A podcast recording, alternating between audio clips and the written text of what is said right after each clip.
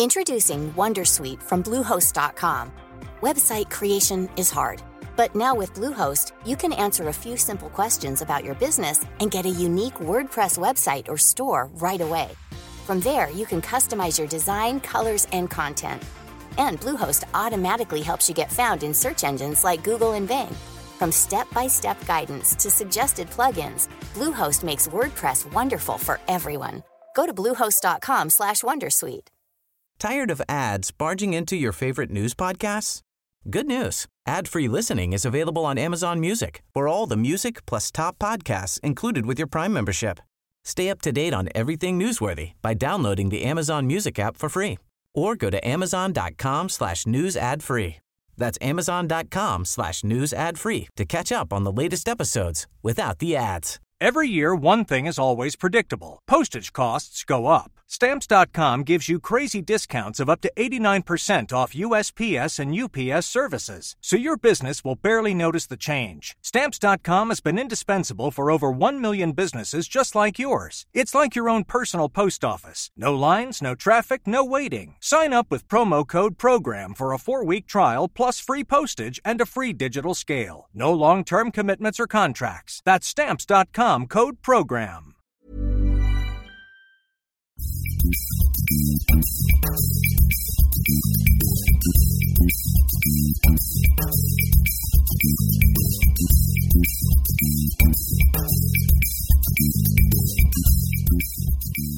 So, hey, everybody, welcome to episode 202 of the More Than Just Code podcast. My name is Greg Heo. I'm in San Francisco, California, and I'm joined, as always, by Dr. Mark Rubin in San Jose, California. Hello. And we also have Jaime Lopez Jr. in Seattle, Washington. How's it going? And we have extra special guests joining us from the Atlantic time zone. A truly coast to coast podcast today. It's Tim Mitra in somewhere in New Brunswick. Yeah, Woodstock, New Brunswick. How's it going?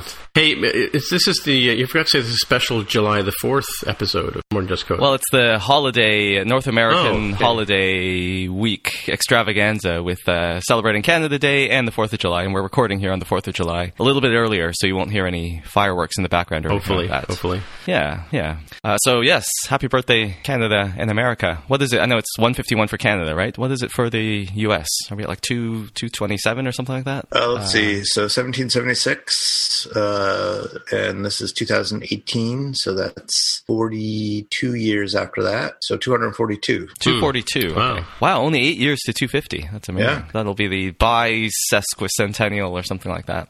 Uh, we'll find a name, and then when we have episode, what, are we, what will we be on then? Episode 1000 or something maybe by then? And then we can uh, celebrate that. All right. So do we have any Ask MTJC or fact checks, Tim? Well, we have a fact check, of course. Last week I mentioned that our original published po- podcast was August 6th, tw- 2014, which is what we're fact checking on. So I thought it was. That was episode number one, August 6th. So we're coming up Yeah. to that in like a month. Yeah. Cool. We have a, what, episode 206 or thereabouts then? Yeah, yeah. Four years. Wow. Okay. Mm-hmm.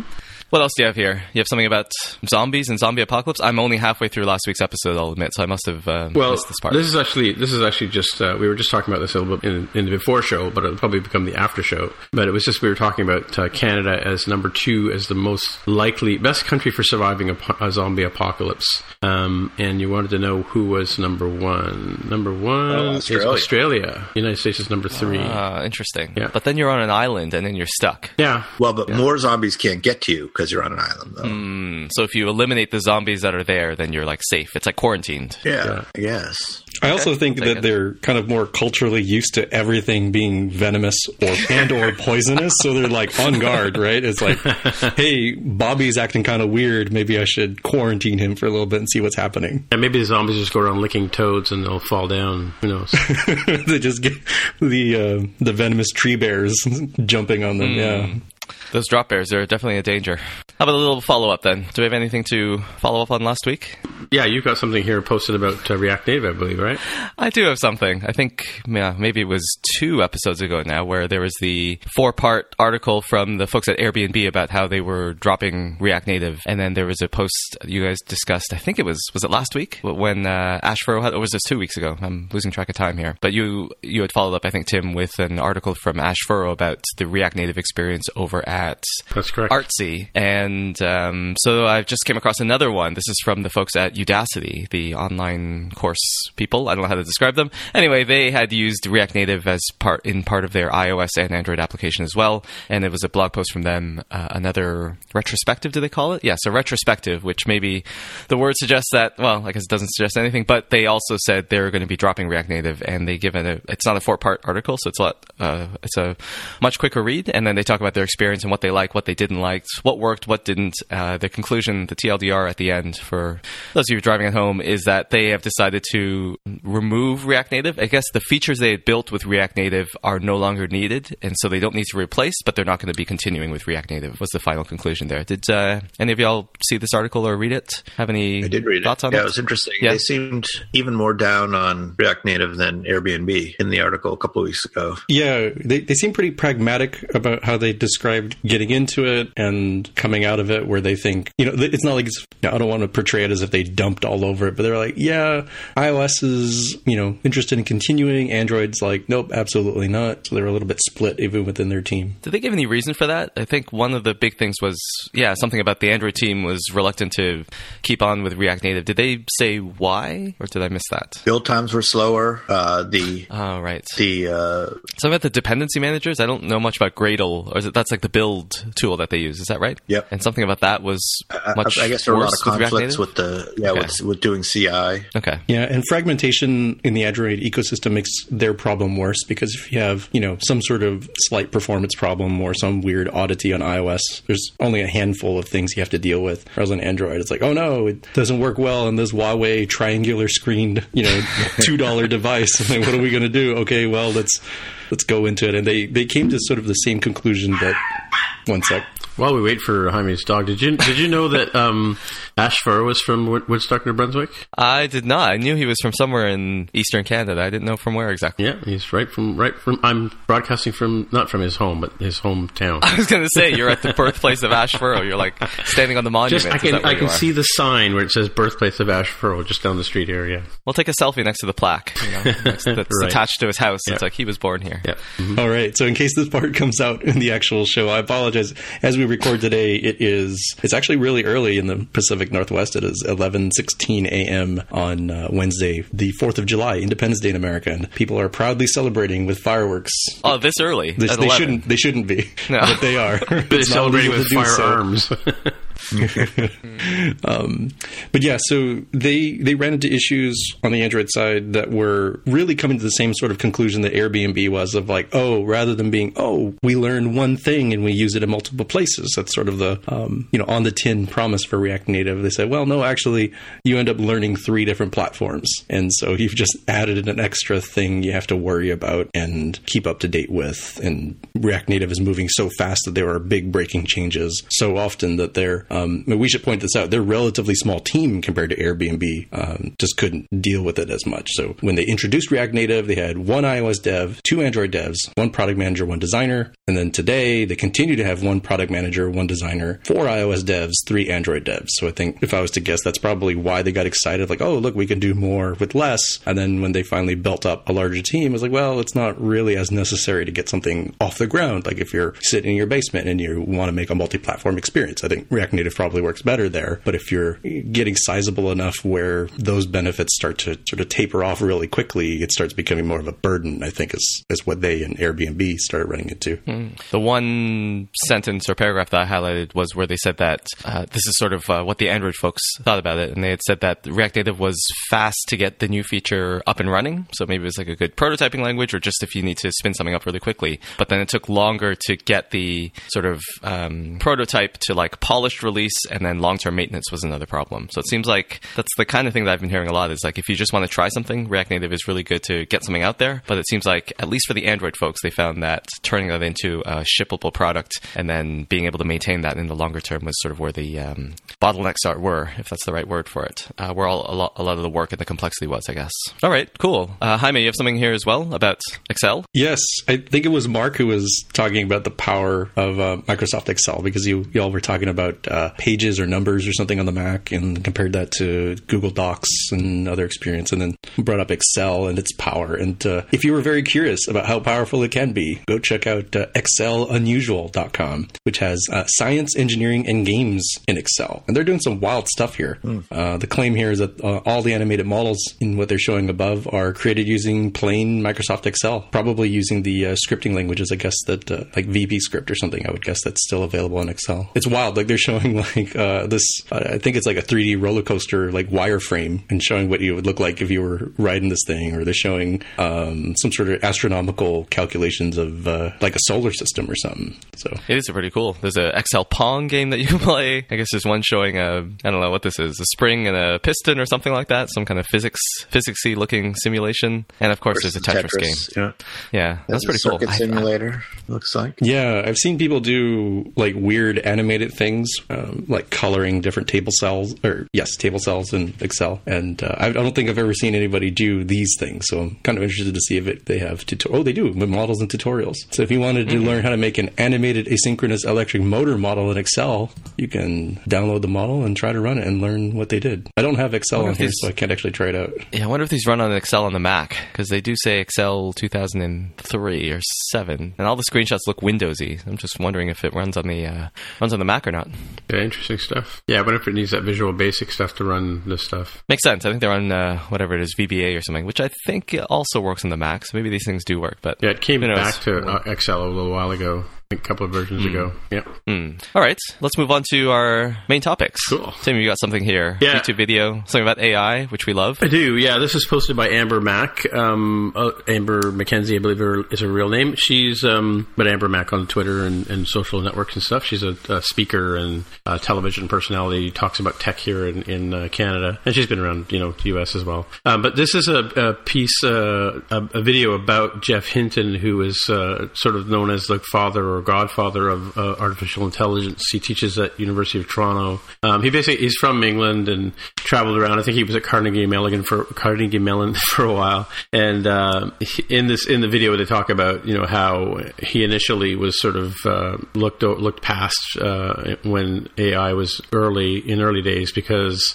I think probably because there wasn't computer power to sort of uh, do the kind of modeling that they needed to do, and the data sets weren't that deep. And, and but he's the one that came up with the idea. I think he's one of the people that came up with the idea of deep deep learning, deep um, learning is it called? Um, you know, yeah, yeah. So he's he's a neural network guy, yeah. And for a long time, neural networks were considered, yeah, really nice in theory, but but not really practical because the computing power just wasn't wasn't there, uh, especially to do all these you know very uh, multiple multiple level neural networks that that are what what deep learning is all about. And um, it's it's only been in the past few years that computing power has gotten strong enough that you can actually really do these things, and now neural networks have taken over and everything, and they are the main uh, area of focus for machine learning and, and AI. Sure. And he was concerned when he was down in, in the states or in Europe or whatever that um, the kind of funding they were getting was was being offered by the military, and he really wasn't in in favor of you know, sort of having them take over. It's typical, like like a movie movie uh, script. Really, I didn't want them to sort of be the ones funding it because he thought it would be used for for bad things. Um, but so he found uh, that uh, the University of Toronto would uh, support him Uh, and had a you know proper place for him to go and, and work and teach and, and develop this stuff. So, so now that you know we're all using deep learning and, and neural nets, um, he's sort of the being at the forefront of it. He's sort of, I guess, turned to as a sort of a, a, a world leading expert on it, right? Yeah. He he was at, or or maybe still is, uh, at Google as well. Yes, he was working for Google. That's right. Yeah, he talks about that in the video as well. Yep. Yep. There, he actually has a course on one of the online learning sites. I think it might be um, Coursera uh, on deep learning. That uh, I, I, actually I, I, took about half of it and then I and then I stopped. I, I found it, there was a lot of stuff in the course, but it was a little bit of, of a survey level. So he would he would tell you a lot of a little bit about a lot of different things. And right, yeah. Uh, I you know I found in the course it, it, wasn't enough to really learn the stuff without going off and doing stuff on the side. So it was a lot of time investment. But if you're interested in a in a survey course, just to kind of get an idea of what's out there in the fields of neural networks and deep learning, then it's then it's a pretty good place to go for that. For that. Yet another course to add to my oh, queue. Yep. I'm still working through the uh, Andrew Ng original Coursera course, mm-hmm. and then Mark had recommended the Caltech one, so right. I have that next, and yep. now this is going to be a third one. Mm-hmm. Cool. That's All right, it. cool. I had a link up here from the folks at Nine to Five Mac. Uh, it's called. Oh, actually, no, that's my my title for it was confirmed. iOS is where all the money is. So this is a common thing that I think we hear a lot that when you have an app, or if some company releases their app first on iOS, and then there's always some kind of um, anger or gnashing of teeth or whatever about like why not Android? Android has much more market share, and a common response to that is that Android users don't pay for stuff. Sort of painting with a very broad brush here, and that if you want to make money on the platform, then iOS is the place to be. And uh, I don't know, this is the kind of thing that I hear enough that I kind of half believe, but then the other half of me says, "Is this really true? Like, how do we know this?" And so um, I don't know, maybe everybody does know this and doesn't need any more proof. But this is um, from 95 Mac looking at the game Super Mario Run. So the title of it is iOS has accounted for over 70% of Nintendo's revenue from that game. Uh, and they talk about their worldwide revenue, how much of that was from the App Store. And yeah, it was 77% coming from the App Store and 23% from Google Play. So it's not zero. It's not 50 50 either. And if you count the number of Android devices, I don't think they talk about the number of downloads actually, but if you got the number of downloads of this game on Android devices versus iOS devices, I would imagine because of greater market share, although they don't say that here, I would imagine that there would be way more Android uh, users of this game, and yet the revenue is split the other way, almost like you know three quarters to one quarter, uh, leaning towards iOS. So it's a little more of a concrete um, demonstration of that. Although, of course, this isn't Nintendo releasing the data. This is from some other company called Sensor Tower. I don't know who they are and how they're getting this data, but that's the that's what they're um, that's what they're reporting here. Um, yeah. Sorry. Do we know how they um, the revenue is made? Like, is it through in-app purchases or something? Or as far as I remember, on iOS at least, the game was free, and I think you could do the first level, the first three levels, or something like that, and after that you had to pay. I forget. This was the game that was available for pre-order. I think this is like the first game ever for pre-order. Jaime can back me up on this one. Is that true? Mm-hmm. That's correct. Okay. And then, do you remember how much the in-app purchase was? Jaime was like five dollars or ten dollars, fifteen dollars. I don't remember now. At the time we talked about it, probably a year ago now, um, mm-hmm. it was nine ninety nine. I just checked in the App Store okay. that uh, singular in-app purchase. So as Greg accurately described, it was free to try like the first level or two, and then if you wanted the entire game, you'd pay what used to be nine ninety nine um, US in uh, in-app purchase. Now it is down to six ninety nine as they've probably Ooh. gone over the hump of early adopters. I, I, don't know what it is on Android. I didn't take a look in their uh, Google Play Store, but okay. um, it's not like your typical uh, sort of freemium thing. This is more like a free trial sort of model. Yeah, it very much was like unlock the whole game, and I think they were maybe even on stage at the keynote or wherever they were. Uh, they were like, "This will be a one-time purchase," and I think people clapped or something. If I remember, if I'm remembering this correctly, and people all clapped and they said, "This is just a one-time purchase, and you'll unlock everything, and then that'll be it. There will not be another purchase to make." So it wasn't like yeah. buying what was it, buying Smurf berries or something like that. You're actually unlocking the game and you can play it forever. Um, so yeah, if you follow the link there for Sensor Tower, you'll see that um, it says Sensor Tower stores intelligence about platform platforms, and it's an enterprise level tool. But it, what's interesting here is they break down further into what what it is. So um, their lead story is that um, Nintendo has surpassed the 60 million in App Store and Google Play since launching in September 2016. Um, and um, so that's 60 and million worldwide. I guess that's on both platforms. I guess so. Yeah, 60 million yeah. App Store and yeah. Google Play. Yeah. And, and in terms of where the money comes from geographically, 43 percent is from the United States, and the rest of uh, much much of the other revenue comes from Japan at about 17 percent. Yeah. So the second point that I was going to bring up was sort of iOS or Android. If you want to make money, where should you go? These numbers suggest you should go on iOS, and then there's still the heavy weight towards the United States. So if you want to release an app right. and whatever you're offering some service or some product, and you want to sell it and you want to make money, then yeah, this is almost half of the money for this game at least is coming from the U.S. So still, uh, still turns out the U.S. is still a big market. Who would have thought? Um, so that's the that's where you want to launch. It's interesting, interesting because um, I still hear about China from time to time being a large market for a lot of people, but I guess it depends on the, the type of app, I guess, right? Definitely depends, yeah, and especially if you're doing some kind of service-based thing in China, um, like you can't use Twitter in China, so they had to come up with a Chinese Right, version of right. Twitter, and Yeah. same with Google search and all of that. Um, but I guess it depends. If you're selling a product like an iPhone and you want to sell it in China, then I think there are still restrictions that you have to have on your application with what it does with its data, things like that. But um, yeah, maybe there's a difference. I don't know enough about it. A, a difference between like the leisure market and the business market, things like that. This is a game, and you know, Americans love games. I don't know. I don't know, but it still seems like um, that's still a big chunk of people in the U.S. So it seems like U.S. iOS users are still sort of the ones with the deep pockets that you want to go after. Cool. Speaking of Chinese restrictions, let me just um, pull up something that I just remembered. Uh, our friend of the show, uh, Ryan McLeod, author of the uh, award-winning game Black Box, tweeted something about he got a note about how um, let me find it. There's some restrictions around CallKit. Uh, no spoilers about Black Box. Who knows why Black Box would even use CallKit? But he tweeted something saying that if your app has CallKit, then it can no longer be um, in the Chinese App Store. Did you guys see this? Let me just post it here. Just Yeah, I vaguely remember something about it. Yeah. Uh, so I do just something to keep them in mind. cracking down on that stuff. VPN related, I think.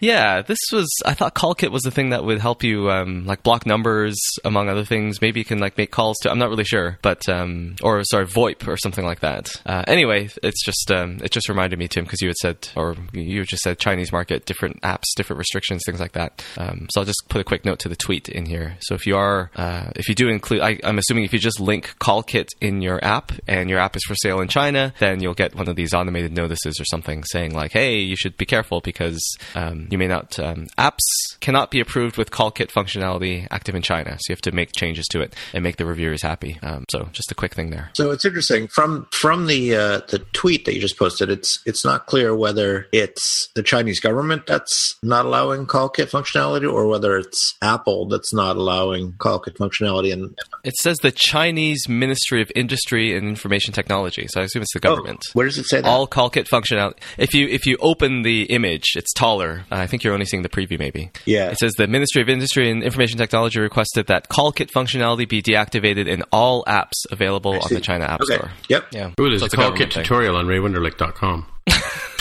so if you're developing an app in China, do not read that tutorial at all, or maybe read it and then you can understand what not to do.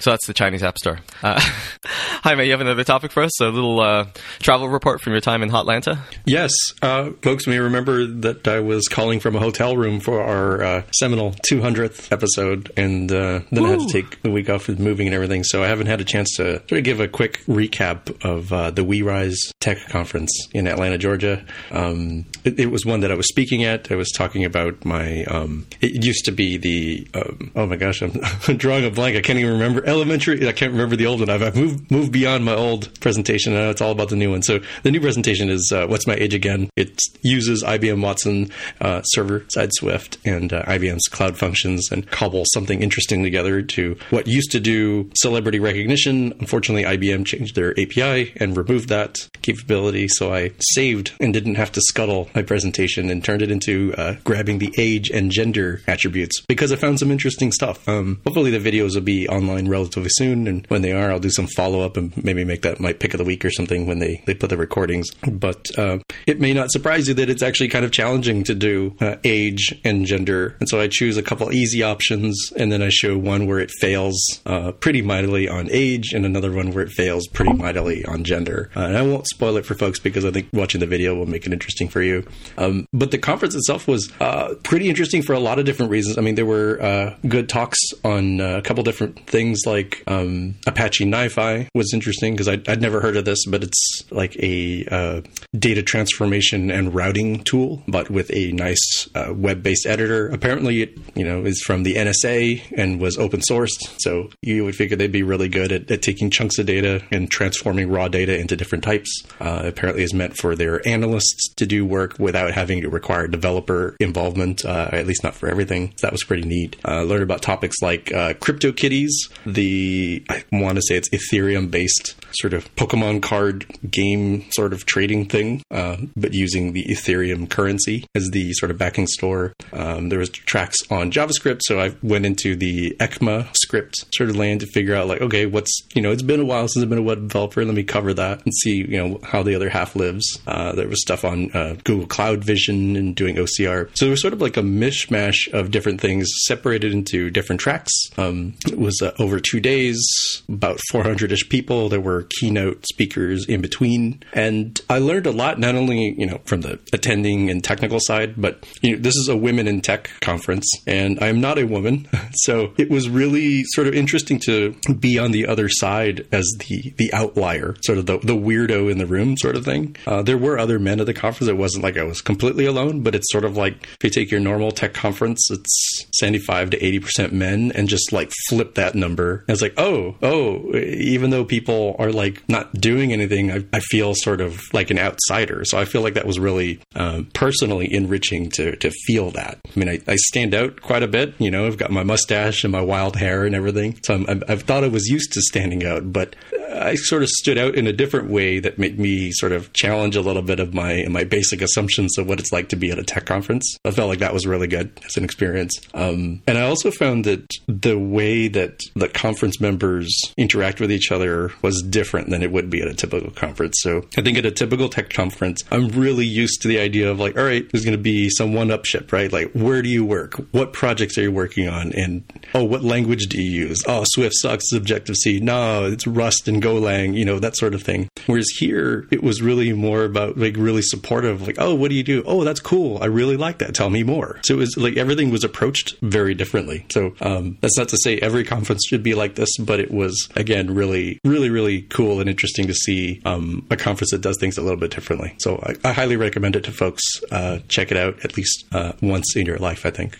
Oh, and because people are probably shaking their fist, uh, my presentation did go very well, uh, as you might imagine. Talking about age and gender at a women in tech conference is uh, a very careful, a very careful razor edge to go. Um, but I had uh, done a dry run of this uh, the week prior at the local Seattle Xcoders meetup and got some really good feedback from folks. They were like, "Okay, I felt really nervous at the beginning because you know you start talking about uh, gender, like this this presentation might go south real fast." Um, but I covered all the of their concerns, and so I sort of massaged the presentation to be like, "Hey, here's what we're going to talk about. We're going to talk about bias right at the beginning, so people aren't uh, concerned that I'm going to create some sort of horrible faux pas and end up as a, a Twitter meme, as it might be." Now you always have some kind of tef- technical difficulties at your talk, Jaime. So what was it this time? Let's see. The the Wi-Fi was not great because you know conference Wi-Fi. Um, I think they did do something to, to help it out a little bit because I, I saw the presenter two sessions before mine, so I, I went into that room to try to see how things were set up, and and uh, she tried to do a live demo on Amazon Web Services, and it just went south real fast because the Wi-Fi wasn't keeping up when all the attendees were in the room. So the backup video that I had was ready to roll. Um, I think I think Google, uh, sorry, I think IBM Cloud hiccuped a little bit for me, so I just had to like hit refresh and get it ready to roll. So it was actually pretty smooth, probably because I did have the backup video ready to roll. Um, so if people like absolutely could not see me do things, I'd be like, well, let's look at the you know the GitHub code that I have, or let's look at the local cache of code I have, or if it's really going south, let's look at this video and just trust me that it actually works. So it, it actually wasn't too bad this time. I think it follows that that rule of like uh, you know if, if you don't prepare there's almost certainly something going to go wrong. Whereas I like going the opposite way. I'm like, well, I'd rather just waste my time over preparing and then not need it. At least I'll really only lose the time instead of uh, feeling super embarrassed as my demo doesn't work live. Hmm. All right. Any. Any uh, any other questions for Jaime other than technical difficulty questions? Nope. All right. Is it time to move on to the Pickorama? Tim, your favorite part of the show? Sure, the picks. Let's do the picks. Yep. Do you have a pick this week, Tim? From I do. I do. Hot This weather is, way um, out there. Yeah. This is from your friend uh, Jess Squires. Um, is it Jesse Squires or Jesse? How do you say his, I, name? refu- I refuse to say. Oh, okay. All right. Um, anyway, this is something that I've used before, and I, and I forget a lot, but I thought it might be interesting to post it, post it back in here since Jesse's brought it up. Um, is that um, they uh, if you're running if you're running um, you know when you're debugging your app or whatever when you're running your app and you run into issues, you can use the behaviors um, setting inside of uh, Xcode to open a, uh, your debug screen in another window called debug. And we've done that before. I've done that before. I don't know what happened to my settings, but um, and it's handy because then, then you have your code in your in your existing tab already, and then just open a new new tab with uh, your debug screen there, and you can go through your your issues there. So it's kind of a handy little tip here on how to um, uh, set up set this up. You know, basically go into behaviors um, and your preferences, and then uh, tap. You know, check on check check on or place a check mark in some of the check boxes here, and then uh, you know you, you can create a, a name. He, in this case, he suggests debug, and that's pretty much what I've heard most people do. And then open the debug navigator in there, uh, which is super handy for um, and you know open the, the variables and constants views as well, so you can see what's going on inside your app at the point that you hit a breakpoint or an, an actual error and that kind of stuff. Course, this doesn't apply to our friend Rich Turton, who never has problems running his code, but um, for the rest of us who may occasionally have to debug things, this is a super handy tip. That's it. Cool. Still, still How do you usually debug things, Tim? If I forget, uh, so what uh, what problem is this solving for you? Well, it, it, it, what I like to do is um, if I get into debug mode, sometimes I find that I'm, I've moved off of where where I was when I was actually writing some code. Maybe I'm working on a part of, part of the app, and the bug uh, opens. If you open up, if you had zombies in your, if you create a, a breakpoint with zombies or whatever, um, if you if you if you don't do that, it over it changes your current view into a debug view, right? Um, in the sta- whatever wherever you are in the standard editor in, or within your tab. So this this creates a new tab and moves you and brings your focus over there, but your original place where you were just working a minute ago doesn't get lost. So you can just flip back to that tab and continue working or fix whatever uh, faux pas you may have made at that point. Hmm, cool. Yeah. Yeah. I, I, think I'll end up using this because I, I have do, excuse me, I do a little bit something like this um, more on the testing side where I have my tests that will play a sound if it's successful and I'll play a different sound if it fails so I can go off and make a sandwich or something while tests are running, you know, and if I'm running the full test suite, let's say, um, prior to doing a commit. And I do get annoyed when I hit a breakpoint that I didn't expect and it throws my whole experience off. You know, I'm the kind of person who likes to use different workspaces or, you know, like this is my workspace for Xcode and the simulator and other bits. This is the other bit where I actually do uh, command line stuff. This is another one where I've got, I don't know, 20 Google Chrome tabs open with, with documents and stuff. So having it, you know, change where I'm at, like, oh, looks looks like you hit this breakpoint, this completely unrelated file because maybe I was in a different debugging session and forgot to kill that breakpoint or forgot to disable it for this run or something. And so having something like this where, you know, when it does pause, open up a new tab, have it a particular name, have it all set up for the kind of view you want and setup you want for debugging seems like it could be a really nice way to not lose track of where I was at in my normal editor, um, as you mentioned, Tim. Right. And, and, what's interesting about this is I'm going to call him Mr. Squire since Greg's going to help me with the pronunciation of his first name. But um, it's just Jesse. He, you had it right. right. Oh, Jesse. Okay, so he he uh, mentioned that uh, he saw this in, in the advanced LL advanced debugging and uh, with Xcode and LLDB video in the 2018 talk. And it's funny that um, one of the one of the advantages of watching the videos, especially when you get a really you know expert uh, in their field up up on the screen or up on the stage, they'll mention something in passing, and that's what happened in pa- is apparently Chris Miles uh, mentioned this behaviors setting really quickly and just kind of went past it. And um, I, I know I've discovered things that way. Uh, it was something I was doing last year. I think it had to do with podcasting, um, but there was something mentioned by the presenter. He just sort of like you know at the end of his sentence he threw like you know four or five word phrase in and maybe a quick screenshot. And I went when I went to explore that, I went, oh my god, how come I didn't know this already? You know. Um, so there's lots of little tidbits that are uh, buried away inside the the videos if you watch them. So little Easter eggs, I guess. That's my pick. Cool. Uh, Jaime, do you have a pick? I do, and hopefully this stays up long enough for people to, to actually make use of the pick. So uh, it's a site called DevTube, and um, if that sounds a lot like YouTube, it's probably a reason why. Even their even their logo looks kind of like that. But it's a nifty little site put up by who who uh, Latvian software developers at Coding Andre and at uh, Edward C. Edward C. And um, I think they've collected a whole bunch of, of different videos of different kinds, um, like Venkat Subramaniam stuff on uh, you know software design principles. Uh, you can find a friend of the show and one time co-host or, or, or guest uh, Marin Todorov's um, animation. Uh, what is it? iOS animation by tutorials. You can find stuff related to Java apps. Just a whole bunch of different things that have been um, tagged and flagged various ways, so you can do these sort of live search. That you can filter down on the left hand column if you open your browser wide enough, or you know I'm interested in mobile or Python or security. Uh, maybe try to find speakers based on their um, uh, sorry filter based on the speaker name. Like Venkat Subramaniam has like 30 videos that he has available. Um, I'm I'm assuming uh, that they're probably all probably crawled from various conferences and stuff from uh, uh, YouTube channels and other bits. Um, so it's it's not the end all be all, but it's got quite a bit. So if you were like, "Yo, let me find all the Google developer stuff," because it's a little challenging on YouTube's uh, official channel for Google developers. Well, guess what? You could uh, just filter based on that, and then hit the search at the top, and just get live stuff of like, all right, let me find stuff where they talked about uh, Flutter, for example and it looks like there are a whole bunch, many, many videos. I'm not even going to count them all. There's at least 20 probably on this page. So if you're looking for that sort of thing, um, I don't know that it's as great, if I'm being quite honest, on iOS specifically. When they look at the tags for mobile, there are only, what, 88? And I think those probably cover partially both iOS, Android, React Native, Flutter, that sort of thing. But I think this is just getting started, or at least it came to my attention just a week or two ago. So it's, uh, if you're looking for something to do this, uh, this holiday time, uh, holidays coming up various uh, various countries around the world. Uh, you got to do something during halftime of the World Cup, which is ongoing as we speak. So take in a video maybe during your lunch break. Sure. The dates on these are some of them are pretty old, like 2015, 2016. So that may be how they're getting away with it, as you said. Yeah, yeah and it, you can also filter by year. So let me see, 2018 has a fair chunk of videos. Oh right, okay, um, yeah. They don't have like a real. They do have a way to email them. You can. Uh, I don't actually see it anymore. I saw the their Twitter. Well, I guess you could email them. Oh, there it is at the very bottom. So there's um, at WatchDevTube um, is their Twitter handle, and I suppose you could be like, hey, go add this conference, or hey, here's my video, and they don't get swamped. Maybe they'll add, maybe they'll add your video.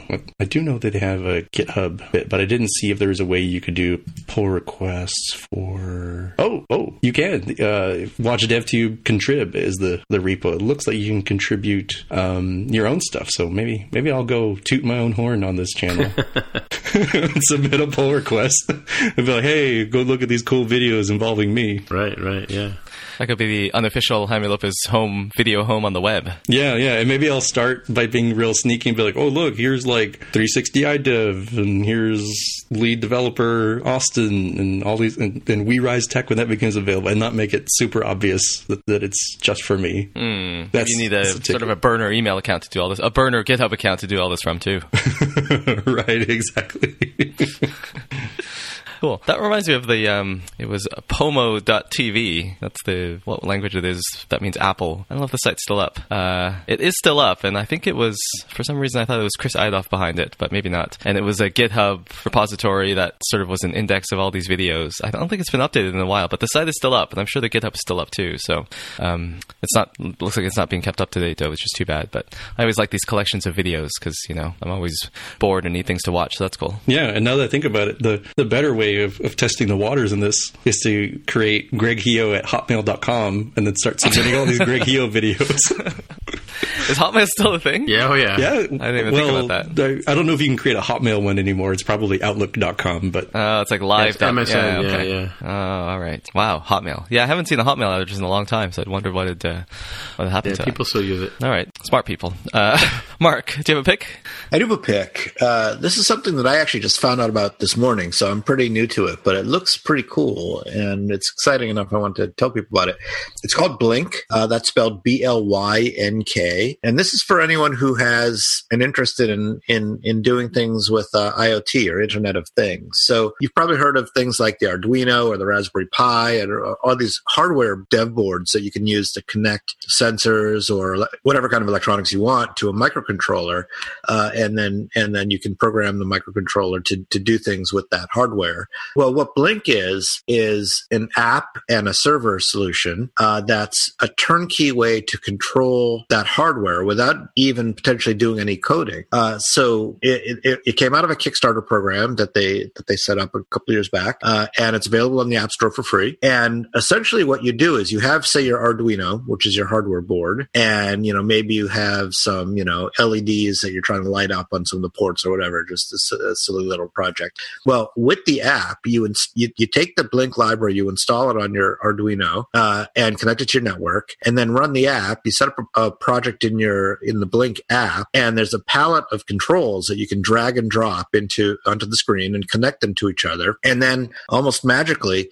you run the app and you tap a button or you move a slider, and it communicates with the Arduino board over the network and controls the hardware. So you can say, okay, send this voltage over this pin to turn on this light bulb or whatever through the completely through the app. Cool. So it's a great way to prototype uh, hardware to app type solutions. Uh, yeah, I'm not, you know, I'm not sure it's something that you could actually build a real product out of, uh, but you can certainly prototype something and, and test things out. And so control your your Arduino your, or your Raspberry Pi with almost no programming involved if, if you want to to get things started. It's kind of a cool thing to play with. So uh, yeah, if you have any interest in you know doing do it yourself hardware or electronic projects, uh, I think it could be pretty useful to get you up and running pretty quickly compared to doing it all yourself. So the uh, the website is www.blynk.cc. If you want to check it out, see what's available, and the app is available in the App Store. Yeah, I was wondering. I was like, oh, this is a free app. How exactly do they make their money? How do they make? Yeah, yeah, yeah. So the the way they make their money is is uh, when you have your palette of things that you want to build up, you know, of components, you have a certain number of points that you get for free, uh, and for every element that you place onto your your uh, I don't know into your circuit or whatever you want to call it, uh, that costs a certain amount of points. Uh, then when you if you want more points, so you want to build a more sophisticated thing, you have to uh, through in-app purchase you buy more points, and then that lets you build more complicated things. Okay, cool. So if you're just getting started, or you're okay with you know tearing down and rebuilding new stuff that you connect on there, you can get started for free, which is really nice. And then if you yep. wanted to do some more serious things or wanted to have multiple projects ongoing at the same time, uh, you just plunk down the cash for in-app purchase and you can expand. Exactly. Cool. Cool. Yeah. Do you have any hardware projects on the go right now, Mark? Uh, I have one that I don't really want to talk about oh, yet, uh, okay. uh, but yes.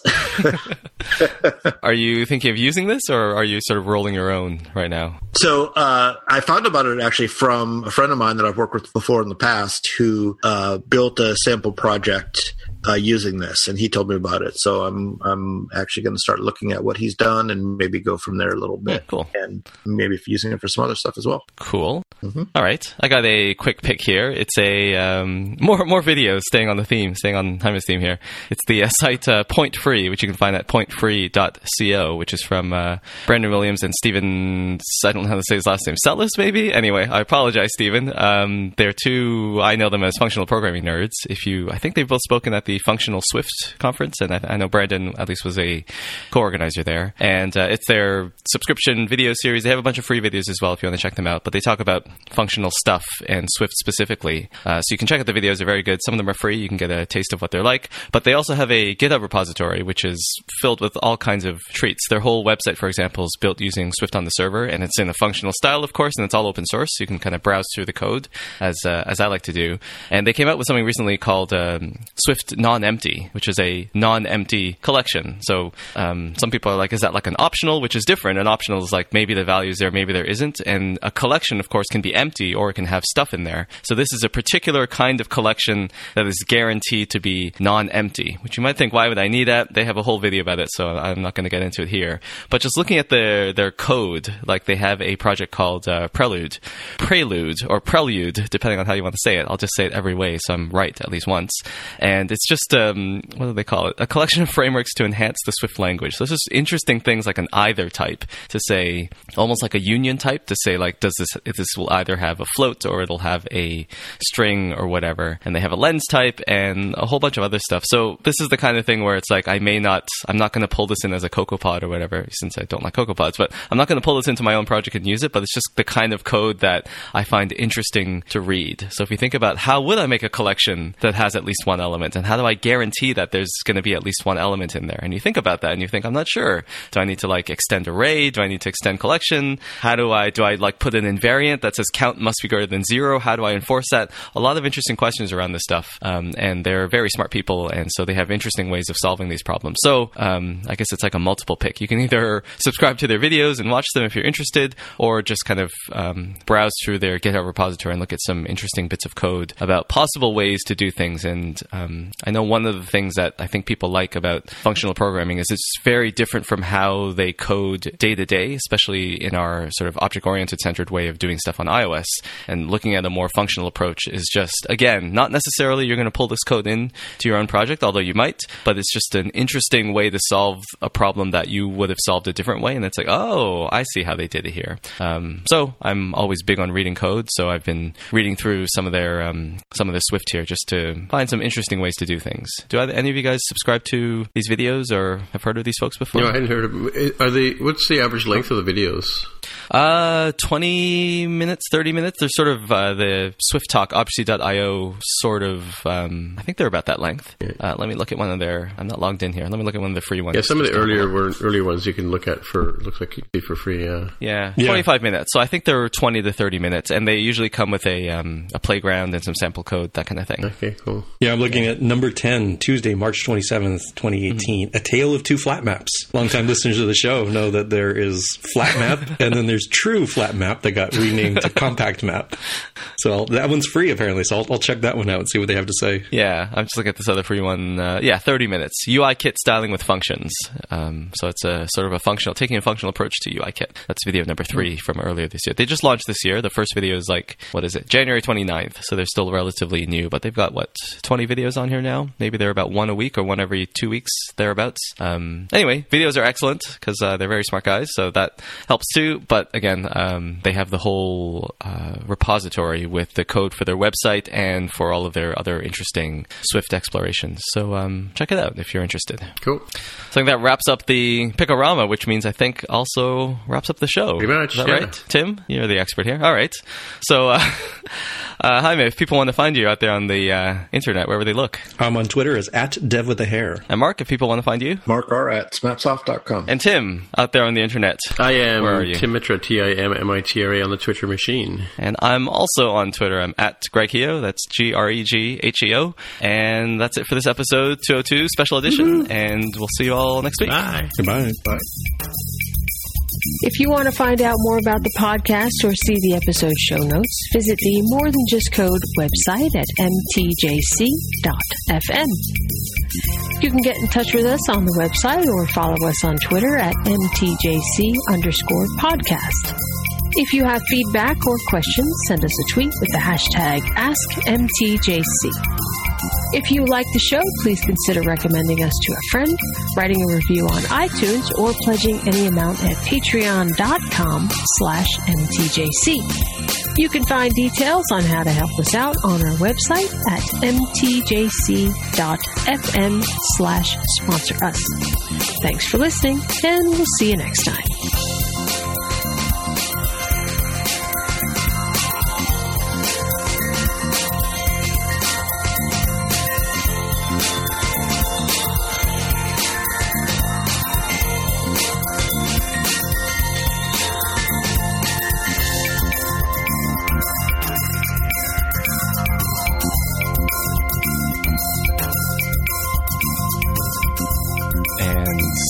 There we go. That's all there is. It's kind of a quick one today. Hmm? Well, Greg's very efficient. I like to speed through things, you know. It's true. oh, almost an hour on the dot. That's amazing. It's 1201. Yeah, I think we. Um, when did we start talking anyway? Uh, I started the call about 10 to 10 to noon. let me see. And then, um, I don't know. I don't see any. Let me look at my recording. My recording is an hour 10, and I started around there, so. Yeah, I'm, I'm at hour 11. Yeah, I, th- I just started just before you called.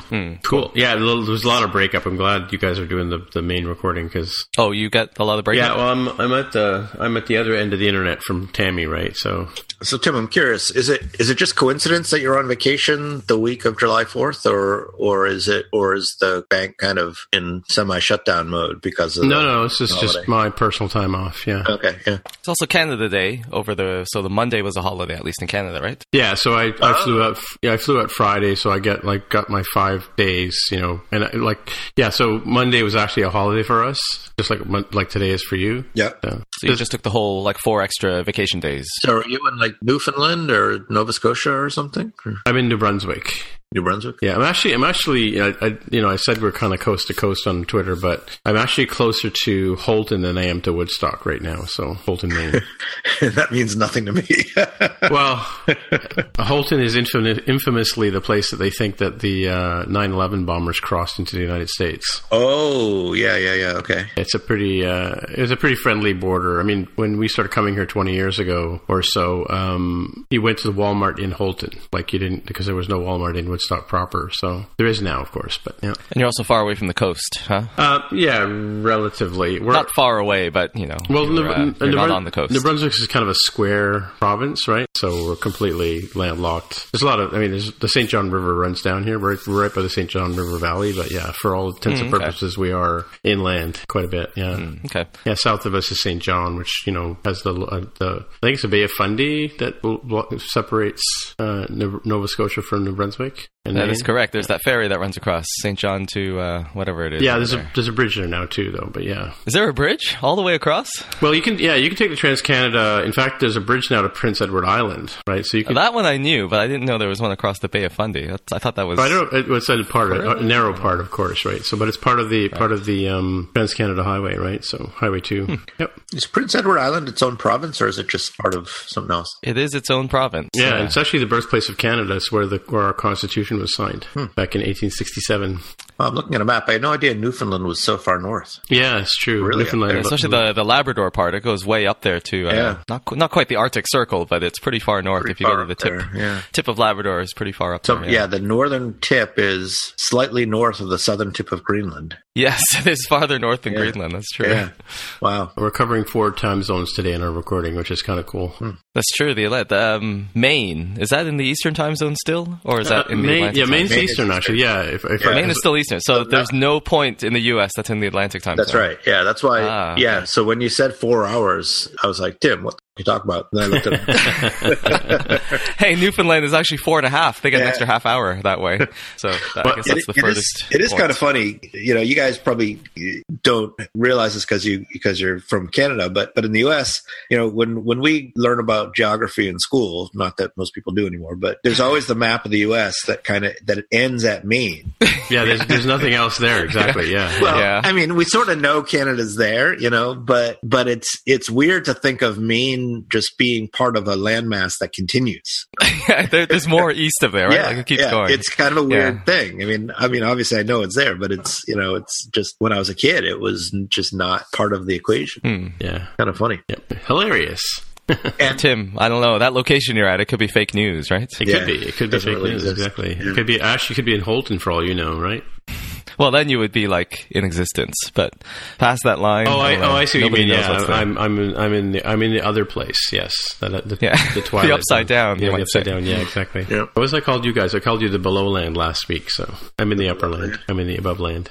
Yeah, you can, you can see the edge of the earth from here. You know. yeah, Yep.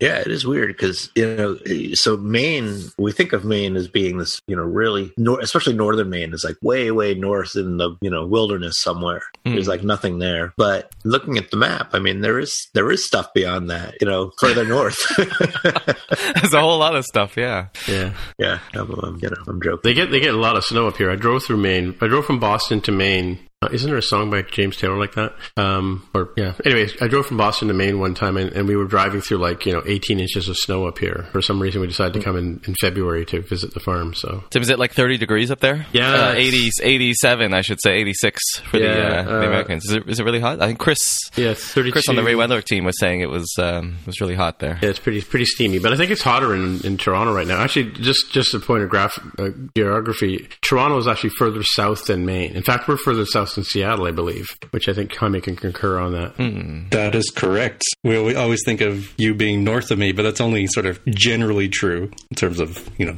your position to the United States. But in terms of Seattle to Toronto, we're actually much further north than you are. Yeah, I think all of Washington State is further north of Toronto. Really? The, Wow. uh, where the border is, I believe so. Yeah. Huh. Yeah, because you know it's it's easy to think of it as like, oh, okay, that border between us, just this parallel line, just choose Right. just choose a, a latitude, and it's like, well, no, really, it kind of slopes at an angle, and it gets worse and worse as you get further east. That's like the fourth 49th parallel, right? They dropped the pen as they were going across Ontario. Uh, they really dropped the pen and had to go around the lakes and stuff too. Yeah, they uh, maybe they had a few drinks up there when they were in uh, drawing the border. Yeah, and they decided, hey, somewhere in the middle of these lakes, that's where the border is. That'll never cause problems. Yeah, yeah, right. Yeah, no, that's true. That's true. You guys can have Lake Erie though. I think Lake uh, what is it? Lake Michigan. is all in the yeah, US. Michigan's the only one that's completely in the U.S. The other yeah. ones we all have to share. Yeah. So, Jaime, we were just talking about before. Mark was saying when he studied geography in, in grade school, um, everything outside of Maine didn't exist, right? So, so technically, Toronto doesn't exist, and, and where I am in Woodstock, New Brunswick, right now, doesn't exist. Well, it's either- not that it didn't exist. It just you know, there was always, the there was always the big map of that you had on the wall. There's It no was just the point U.S. in learning about it. at Maine. Yeah. Right. That's interesting because Maine isn't like huge and enormous. Like I, I know that like for various reasons, you know, both the geographical size and sort of the uh, uh, independent spirit because it was his own country, and uh, a bunch of uh, uh, Texas arrogance and pride. Like Texas will do that and just be like, all right, until you're like in middle school, let's just cover geography and history of, of Texas. Really? And then, Wow. And then you start covering, you know, more and more of the United States stuff as you get into middle school and high school. Yeah, there's a lot of difference between East and West Texas, right? Like in terms of style and culture, and right, isn't there? Yeah, but like I don't know that you need uh, to be um, almost indoctrinated so much into into the history and specifics of your state. You know, in in elementary school, Yeah, yeah. uh, it almost seemed like you could start the opposite direction and, and cover the big picture, and then go more local as you uh, as you get older. Those don't sound like the words of a proud Texan to me, Jaime. right? That's why I need to get uh, Texas tattooed on my bicep and pull out my big WWF you know championship belt buckle. Yeah, well, it's like it's like Ontario is the largest, pretty much in geography, geographically. I think it's the largest province, or next to the Yukon. Believe it is Quebec. We need a fact check. Okay, there. I believe well, it's well, Quebec is it's a pretty pretty big largest. province, but we really only we only live along the snout of, of Ontario. If, if it's like a, I think that's like all of Canada, right? Like if you Yeah. looked at the population dots, like everybody lives around the border, and nobody lives sort of more than whatever it is, 200 kilometers up. That on the map, it just it's labeled NU. It's the one way up in the north. Ah, it's Nunavut. That's one of the Yeah, territories. Yeah, Yeah. Okay. We used to have this big, large section called Northwest Territories. They, just, they split it up to a, into a couple of uh, sort of semi provinces, right? Yeah, that in the Yukon, you can see above the there's like a horizontal line, and above that there's like three territories up there. But you know, you were saying about the, the fact we all live along the, the border is that because we want to be close to our American cousins, of course. But Uh, of course, we love them so much. The uh, I was reading an article the other day, and I, of course, I'll put, I'll put a link in the show notes about it. That apparently Canada is number two of the um, countries in the world that is most likely to survive a zombie apocalypse. oh, which I thought need Tammy on here to weigh in on that. Yeah, Tammy would like that. The American America was way Who's up number there. one? Uh, I can't remember now. I have to go back and go and look it up. But yeah, Not America. Was it somebody strange, like it was like Finland or something like that? Yeah, something like that. And the reason the reason they said one of the reasons for us was in, in fact what we just said is the fact that we all live right along the, the coast or the coast Hmm. or border. How does that help you in a zombie apocalypse? Um, well, I'm reminded of the fact that you told us last week that zombies aren't real, but Well, yes. um, Hypothetically, I'm asking. no, I said we have we have a lot of my real my real question is, I'm I'm wondering what the metric used to determine the, the top countries in the event of a of a zombie apoc- apocalypse. Well, now I- now I really have to go find it, but yeah, uh, but it was uh, it was um, it was I think it was because of the fact we got all this land mass. We can just basically move north, and, and you know because we've got all our, our you know winter survival skills, you know, which come but, in but handy the in problem August. is that zombies don't care about cold, so they could just follow you up there, right? That's true, but we've got more places to go and hide. I think one, one of so the reasons. I think they, they, they can continue, but then they stop moving because they actually freeze over since they don't have survival gear. Because I, I recall uh, it might actually be in The Walking Dead. I don't know if it's in the actual TV series or if they just cover this in some of the the um, animated games from Telltale, but they'll say, "Hey, if we can get to Canada and northern areas, the zombies start freezing earlier, so they can't actually move during parts of the year, and we can we can skedaddle away from them." Hmm. Okay. But otherwise, I think I agree with Mark that like having most of your population in this tiny little strip seems like it sets you up like a row of dots in Pac-Man, just gop gop gop gop gop, eating you all up. Because all the zombies have to do is go around you and then get you from behind, and then you're then you're stuck. Well, we weren't saying you guys couldn't come and hide with us. Zombies know no borders. So Tim, you're out in the cottage uh, celebrating Canada Day. Is that what it is? No, I'm actually I'm on my on my sister in law's place in Woodstock, New Brunswick. It's uh, basically it's called Campbell Settlement. It's actually a little. It's actually a sort of hobby farm. You know, they they have uh, they grow silage here for the uh, for cattle. Um, yeah, it's just it, they have a it's a nice little property that they bought with a big giant pond on it. You can go you can go tootle around in the paddle boat, and you know I come here for the mosquitoes pretty pretty much though. um, but yeah, but it's like you know they've they've been living here for a while and and uh, yeah, they kind of you know it's it's rural in a sense, you know, like it's uh, um, out here in the country, as it were, right? So, yeah. How far is the closest Walmart though? Oh, well, there is a Walmart in, in Houlton now. I was sorry, in, in Woodstock now. They used to have to go to Houlton, which is just I'm actually closer to Houlton right now than I am to Woodstock in driving time. But um, other than the fact you have to cross the border now, but they used to only have a Walmart in the U.S. And it's funny, the U.S. WalMarts look completely different than the Canadian ones, just the way they're set up inside. Um, but yeah, they have a Walmart here now, and like when we first started coming here, this entire town didn't even have a stoplight. And uh, since they put the Walmart in, they had to have a stoplight. So, and uh, I went and saw Jurassic Park, Jurassic Park um, Fallen World at the at the big Atlantic cinemas here in uh, Woodstock. It was very exciting. You know, me and me and about six other people. So yeah. What's the uh, without spoilers? Is it is it worth seeing? It's a six out of ten. Six out of ten. So that sounds like it's better to see it in the theater. Well, here I'll, I'll, I'll tell you. I'll tell you why it's a complete work of fiction because in the beginning of the, the story, they're talking about saving these dinosaurs on this island, right? And they're going up against the Senate, and they're saying the Senate is will be as if the Senate would be concerned about um, dinosaurs going extinct. That's why you know in today's climate that would never be an issue that they would discuss in, in the Senate, right? Just wait for the global warming yeah. to kill them off. yeah, well, that's pretty much what they're doing. Like the the yeah, I, I don't want to say anymore, but yeah, that's that's what they're hoping will happen, right? So some there's there is a environmental issue that's involved, right? So and, and the debate at the very beginning of the movie is what to do. I'm not giving away at all, anything at all. I mean, well, I don't know if you if you if you can sort of figure out the plot, but you know, there's there's a plan to go and deal with the dinosaurs, and then some of them escape, and you know, pretty much it's like right. every every Jurassic Park plot since the, the, the second one.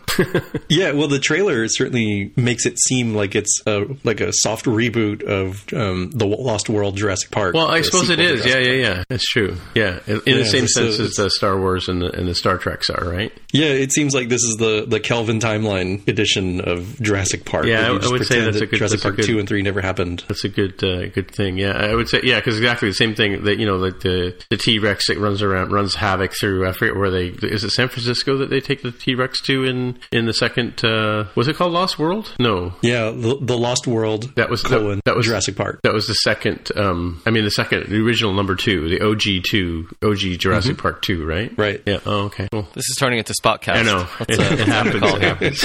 it's going a little off the rails here. and, and because Jonathan Kuline uh, would be doing fact check for that, it is Jurassic World. Oh, I'm gonna have to look this up before I mess it up. Fallen Kingdom. Let me see. This new one, yeah. Or is it the Fallen Kingdom? Yeah. There's an interesting plot vehicle in in this uh, in this uh, Jurassic World that that uh, is going to set it up for future movies. I think definitely for sure. Oh yeah, I mean they've got a soft reboot Jurassic Park three too, right? That's With, true. Uh, That's true. Yeah. well, this this was as bad as like, like remember how Jurassic Park was an amazing movie and Jurassic Park two was okay as a as a as a second, but you know that had that sort of second movie curse or sequel curse, right? This has a sort of sequel curse to it. You know, it, it's very mm-hmm. nice. I mean, it, like you know, I, I my my uh, my uh, brother-in-law and my nephew went with me, and and um, they sort of said, "What do you think about it?" I said, "Well, I, I just imagine uh, Jaime, Dev with the hair, would be saying, I'm going to get my big bucket of popcorn and my big you know a big gulp drink, and I'm going to sit back and watch dinosaurs wreck stuff." And that's what this movie's about. yeah, exactly. That was how I I ended up, you know, promoting Pacific Rim Uprising. Not Yeah. because I knew it was going to be good, because It's not Shakespeare. yeah. spoilers, it wasn't. Um, but it is very good in terms of, you know, it's hot, it's the summertime, you want to go in a nice, cool environment, fill your face with popcorn and Coca Cola because it's America, and uh, just enjoy. Just turn your brain off, just let it relax for a little bit. Watch big robots Yeah, smash each yeah. other. In this case, watch big dinosaurs eat people and possibly each other, um, and enjoy your uh, your holidays. Yeah, yeah, It- yeah. It's it starts. The movie starts with this really sort of they're trying to go and get this piece of DNA, and and it's pouring rain, and there's a huge like tornado tornado coming in, and you're thinking to yourself, why would they why would they try and fly a helicopter in this kind of weather? And then they go, oh yeah, right, it's a movie. Never mind, forget it. Have some more popcorn. So what are you guys doing for uh, July Fourth? Come on, what's what's what's what's the big day? Is barbecuing? Get some barbecue going, and hot dogs and hamburgers and beers and stuff. I'll let the Americans answer the answer the question. Nothing exciting for me. Uh, maybe we'll have some hot dogs and hamburgers later. It's largely still trying to get myself moved in, moving things to the storage unit that we've rented, and uh, Oh, so you're in, you're in the new place now? yes, The no more ice cream truck? Oh. No, but uh, it, we'll find out more as you start going through the audio track. We'll start trying to understand what uh, what the difference is. I I assume since they seem to hear the the uh, groundskeepers seem to do their lawn mowing early in the morning in the weekdays. I assume you won't hear lawnmowers from my neighbors Right, anymore. right. But I'm sure there will be altogether different sounds, like probably vehicles moving in and out of the parking lot or something. Right, right. No more revving engines. That's too bad. What, Yeah, what- how I wonder you? if you'll still hear airplanes though, because we're pretty close to Paine Field, where Boeing has its uh, big delivery center. You might hear, you know, I assume Boeing aircraft coming in and out. How about you, Mark? What are you doing today?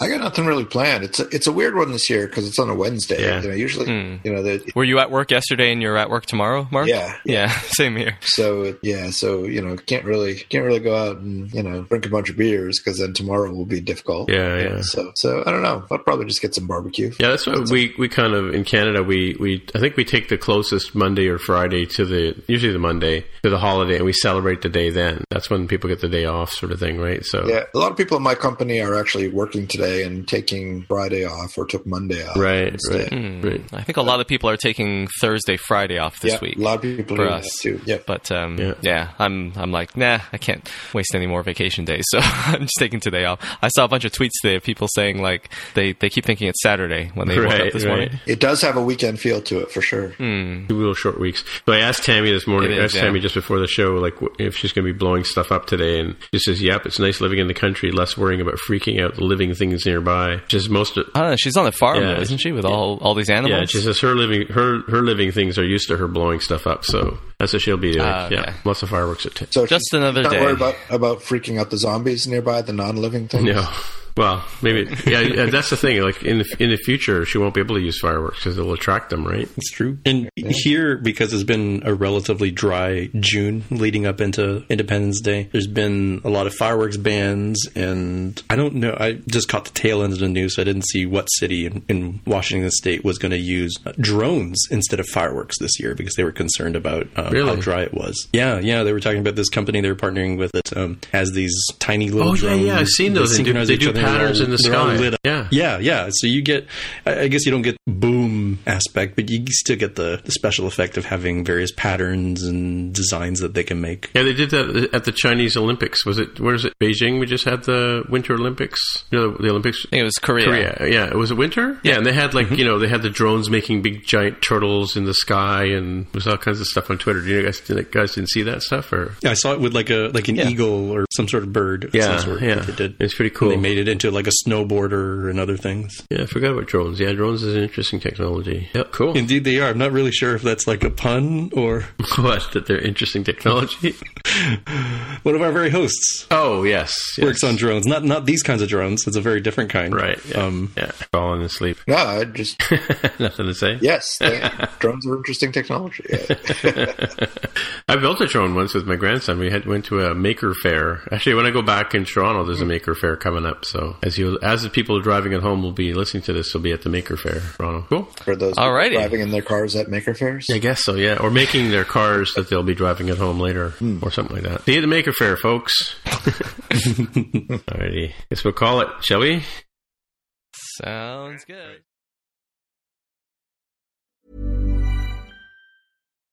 Botox Cosmetic, out of botulinum toxin A, FDA approved for over 20 years. So, talk to your specialist to see if Botox Cosmetic is right for you. For full prescribing information, including boxed warning, visit BotoxCosmetic.com or call 877-351-0300. Remember to ask for Botox Cosmetic by name.